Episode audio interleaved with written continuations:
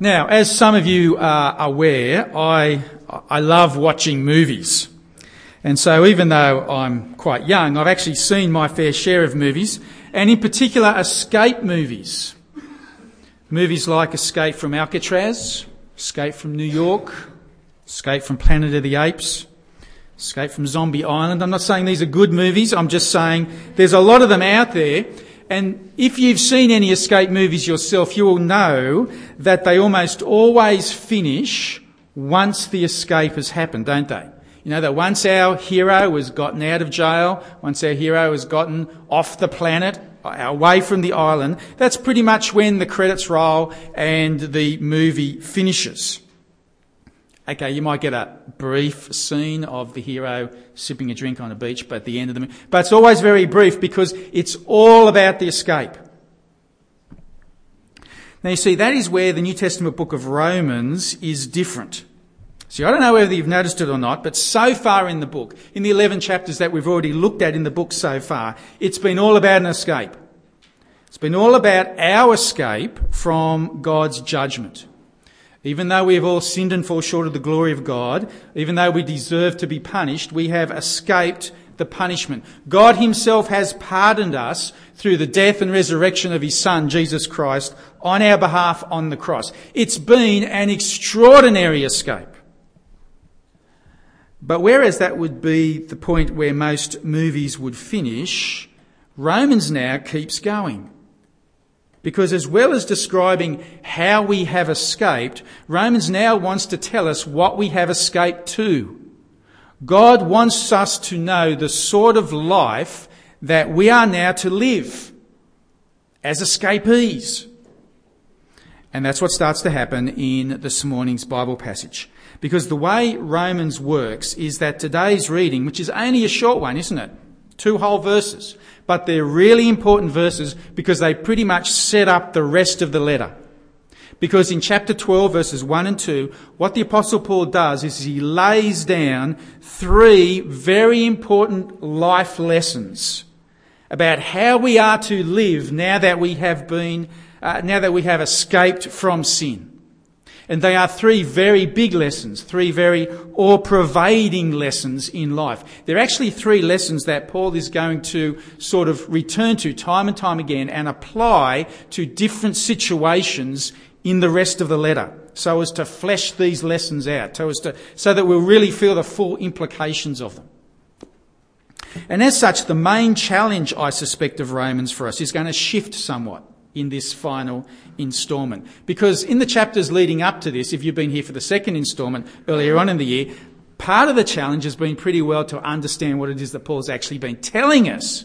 Because some of the chapters have been really hard to work out. But now the challenge of Romans is not so much to understand what Paul is saying, the challenge is going to be for us, because it's pretty clear what he's saying, the challenge is going to be for us to actually do what he's saying. So here we are, back for a third go in Romans. We've had Romans 1 to 11. We know that we are sinners who, through Jesus Christ, have escaped from the judgment of God. But what's the lifestyle that we've escaped to? How now do we live?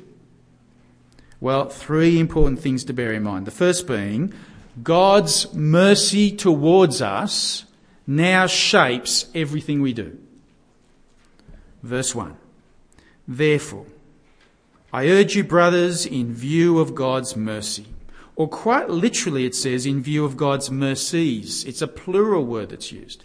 In other words, in view of all the kindness that God has shown us, in view of every act of grace that He has showered upon us through Jesus Christ, in view of all the things that He's told us in the first 11 chapters, in view of all of that, live your life now with those things in mind. Okay, don't let past hurts define who you are. Don't let past upsets define. Don't, don't be categorized by what job you happen to have. Don't be categorized by your interests or, or, or by your hobbies. Let God's mercy towards you define who you are and how you now live. It's actually a very Christian thing to say. Every other world religion, it's about doing things in order to earn God's favour. That's not Christianity. Christianity is about responding to God's favour. As we've already been told in chapter 5, while we were sinners, Christ died for us. So we don't do things in order to be saved. We've been saved, and now we do stuff in response. And it's not even a payback sort of thing here either. You know, it's not that God has done this for us in Jesus and therefore we must do this, this and this to pay him back. That, that, that, that undermines the whole notion of mercy. See, imagine someone gives you a present. Oh, sorry, you give someone a present uh, just because you love them. It's not their birthday, it's not an anniversary, it's not just because you love them, because you care for them. Just as a random act of kindness, you, you, you give them a, you give them a gift. But then the next day they turn up on your doorstep and give you $10 as a first payment for the present. And they say they'll be back the next week to give you another payment. You'd be a bit hurt by that, wouldn't you? That, what does that say about how they view the, the friendship? And yet that's how some people seem to think about God. That, that He's up there now expecting us to do good works as, as sort of installments to pay Him back for what Jesus has done for us. That's not it at all. Please, if you're here this morning at church thinking that you're here this morning somehow paying back a debt that you now have with God, that's not mercy. We have escaped judgment. We have been saved by grace simply because God wanted it. No other reasons, no strings attached. And that is the wonderful security in which we now live. That is the wonderful sense of ease and freedom with God with which we now live. And it's in view of that mercy that we now live. Which may be what some of us here this morning need to most stop at in this very first point. Maybe this is the point you need to stop at and think through most of all today. Do you know the mercies of God in Christ? Have you accepted the mercies of God? Because for the remainder of this passage and over the next few weeks, Paul's going to go on and tell us lots and lots and lots of things to do now and, and how to live. But you have, if you haven't understood the mercies of God, you're going to get the wrong impression about that. And you're going to think that these are things we have to do now in, in order to have it. They're not. They're things we do now because we've been saved in view of God's mercies. And so if you have not accepted the mercies of God, sure, keep listening to what Paul's going to go on to say, but please don't get confused. Being a Christian is firstly about receiving the mercies of God. You might need to talk to someone this morning if you're still not sure whether you've done that. But Paul's going to go on because now, now that we've escaped from sin, the second life principle he wants us to know about is that living in view of God's mercy, it's an all of life sort of thing. And he brings this out by describing us as living sacrifices. Verse 1 again. Therefore, I urge you, brothers, in view of God's mercy, to offer your bodies as living sacrifices, holy and pleasing to God. This is your spiritual act of worship. Now, this is an interesting verse because he's very deliberately choosing words that tap into the Old Testament sort of temple sacrificial system. Words like sacrifice, bodies, holy, worship. It's all picking up on the practice back in the Old Testament where Jews would go to the Jerusalem temple and they'd offer animals as sacrifices so as to please God. And Paul here is turning it all on his head so as to make the point that whereas Jews used to go and offer dead animals to God, we now, in view of God's mercy to us, we now offer our very selves as sacrifices to God. We now offer our entire lives as sacrifices to God. And this all of life emphasis, it, it's, it's reflected in the really vivid imagery there. I mean, he, he doesn't simply say we offer ourselves, he says we offer our bodies. That's a really graphic image, and I suspect it's partly to grab our attention, but also I suspect it's because, well, if you think about what can you do without a body? Nothing. I mean, even just daydreaming, you know, when your head's off with, with the pixies, you still need a body to do that, really, don't you? You need a brain and a mind and a body to be to even be daydreaming. And so to say we offer our bodies as living sacrifices is the same as saying in every single thing we do. We are living for God now. In every single thing we do, we are now striving to be holy and pleasing to God now. In every single thing we do, we want to be living sacrifices. Even just the term sacrifice applies an all of life activity. Because that's the thing about a sacrifice. It, it, it, it's what you completely hand over, isn't it? Sacrificially. It's all about surrendering. It's all about giving up. That's what we do now with our entire lives to God. See, when I drive to Gosford to see my mum, I drive through areas where my poor old little mobile phone does not get any signal. And it's not just my mobile phone, because when I look up the coverage maps, I can see that there's areas that I drive through that there's just no signal. There's no coverage from my phone. They call it an exclusion zone. Now, if we were to somehow map out our lives before God, there are no exclusion zones. It is 100% coverage. Every category of life is covered here. Okay? Work, school, with the family, with the friends, in private when no one's watching, at the dinner table, in conversations over morning tea, at the shops, what we watch on telly, what we do our Google searches on, everything holy and pleasing to God. And it's all the time. It's 24 7. We don't take the day off because we're having a bad day. You know, we don't take the day off. We don't stop being a living sacrifice because, you know, I'm feeling sick today and things aren't going my way. Living sacrifices always fully devoted to God in all things. And as Paul says, that this is our spiritual act of worship which is perhaps a little different to how some of us might think of worship. You know, lots of people, lots of Christians even think of coming here to a church meeting as worship. You know, we say we're going to church to worship God. And, and nowadays it's increasingly common to even speak of singing as worshipping God. Lots of churches, they call the, the song leaders worship leaders, which doesn't make a lot of sense in the light of what we've just read. Because according to Paul, we should have been worshipping God in the way we had breakfast this morning. And we should have been worshipping God in what we were thinking about when we were cleaning our teeth after breakfast this morning. And we should have been worshipping God in the way that we drove our cars here this morning. Because it, worship is all the time. It's a living sacrifice, holy and pleasing to God everywhere. So, sure, yeah, we do worship God at church, but that's only because we're worshipping everywhere. To say you come to church to worship God is a bit like saying I come to church to breathe because worshipping God and breathe, it's, it's just what we do all the time now. Which leads to a third principle that of being transformed by the renewing of our minds. We're into verse 2. Do not conform any longer to the pattern of this world, but be transformed by the renewing of your minds. Now, this one springs very much out of what we just heard about, about being a living sacrifice, where we were told to be holy and pleasing to God, because that word holy, it actually means to be different. To be holy means to be distinctive, to, to, to be separate.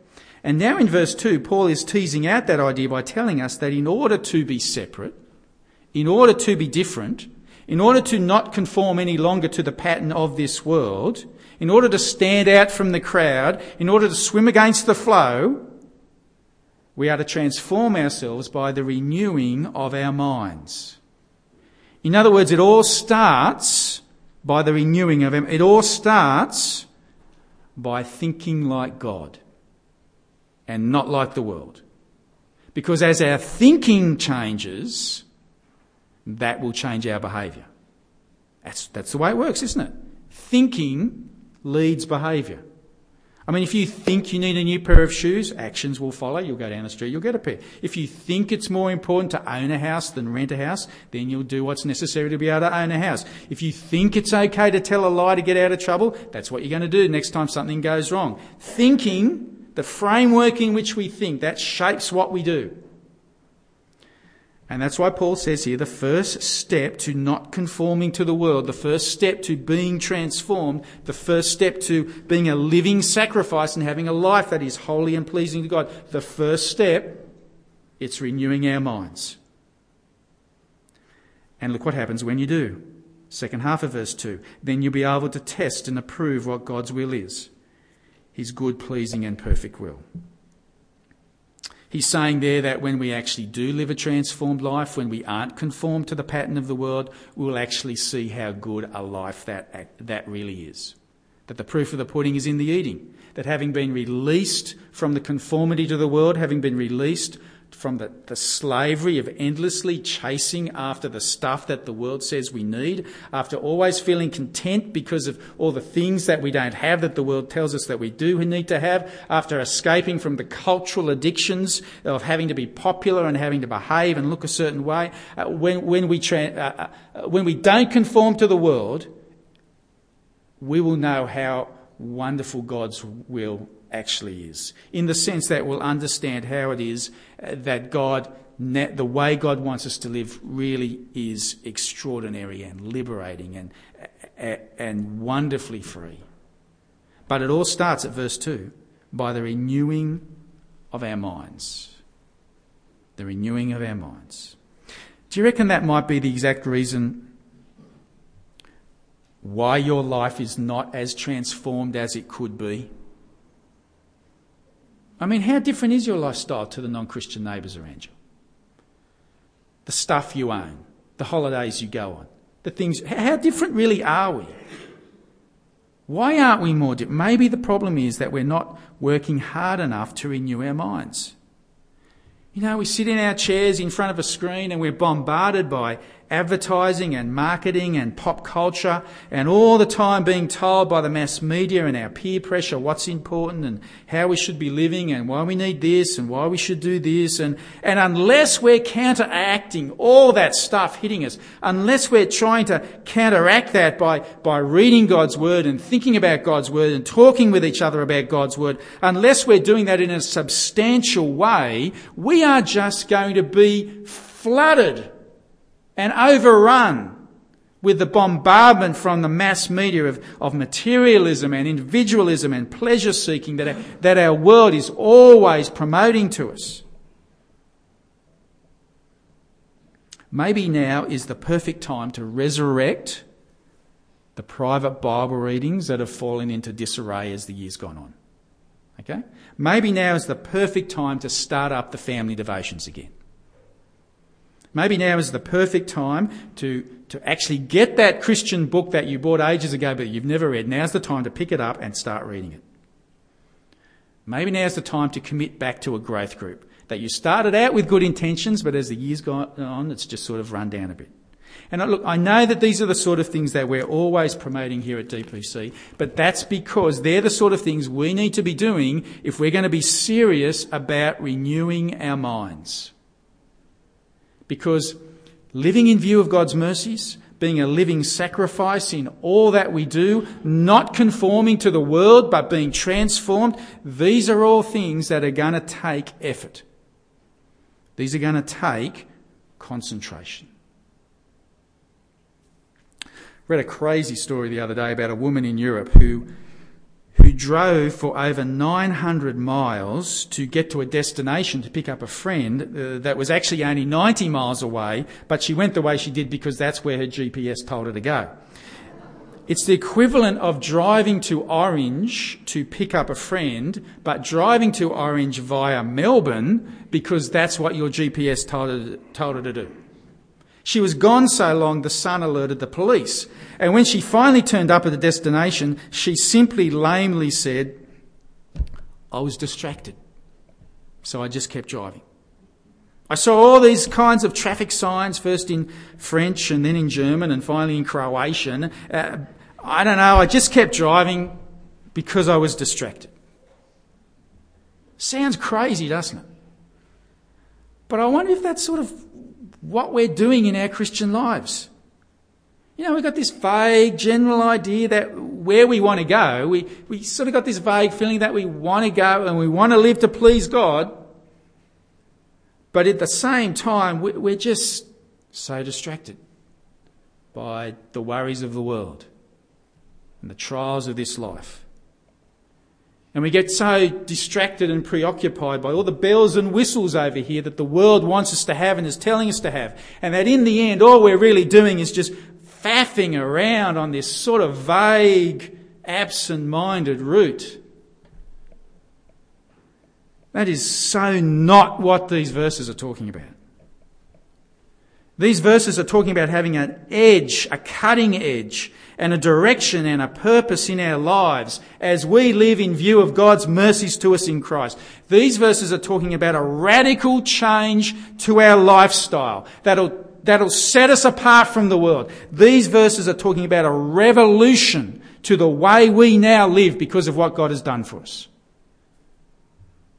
That in everything we do, how we treat our wives, how we talk about our husbands, how we raise our children, how we choose our friends, how we weigh up ideas, what books we read, how we spend our money, what we talk about, how we use our free time, in everything. We ask ourselves, is what I'm doing being shaped by the mercies of God to me? Is what I'm doing helping me be a living sacrifice, holy and pleasing to God? Is this that I'm doing, is this what, is this, is this a transformed act? Or am I being conformed to the world? We test everything we do. All the time like that because we live in view of God's mercy. And God Himself deserves nothing less.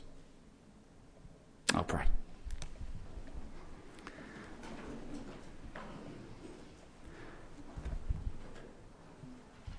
Father, by your word, by your spirit, please keep doing your good work in us. Help us to be transformed by the renewing of our minds so that we might be fully pleasing and holy to you. Father, we thank you that you have given us a church family. You've surrounded us with brothers and sisters in Christ to help us do that individually and corporately. Father, we pray that early church would be known as a church family and community that is distinctive in its love for one another and its love for you, so that we might truly be living sacrifices.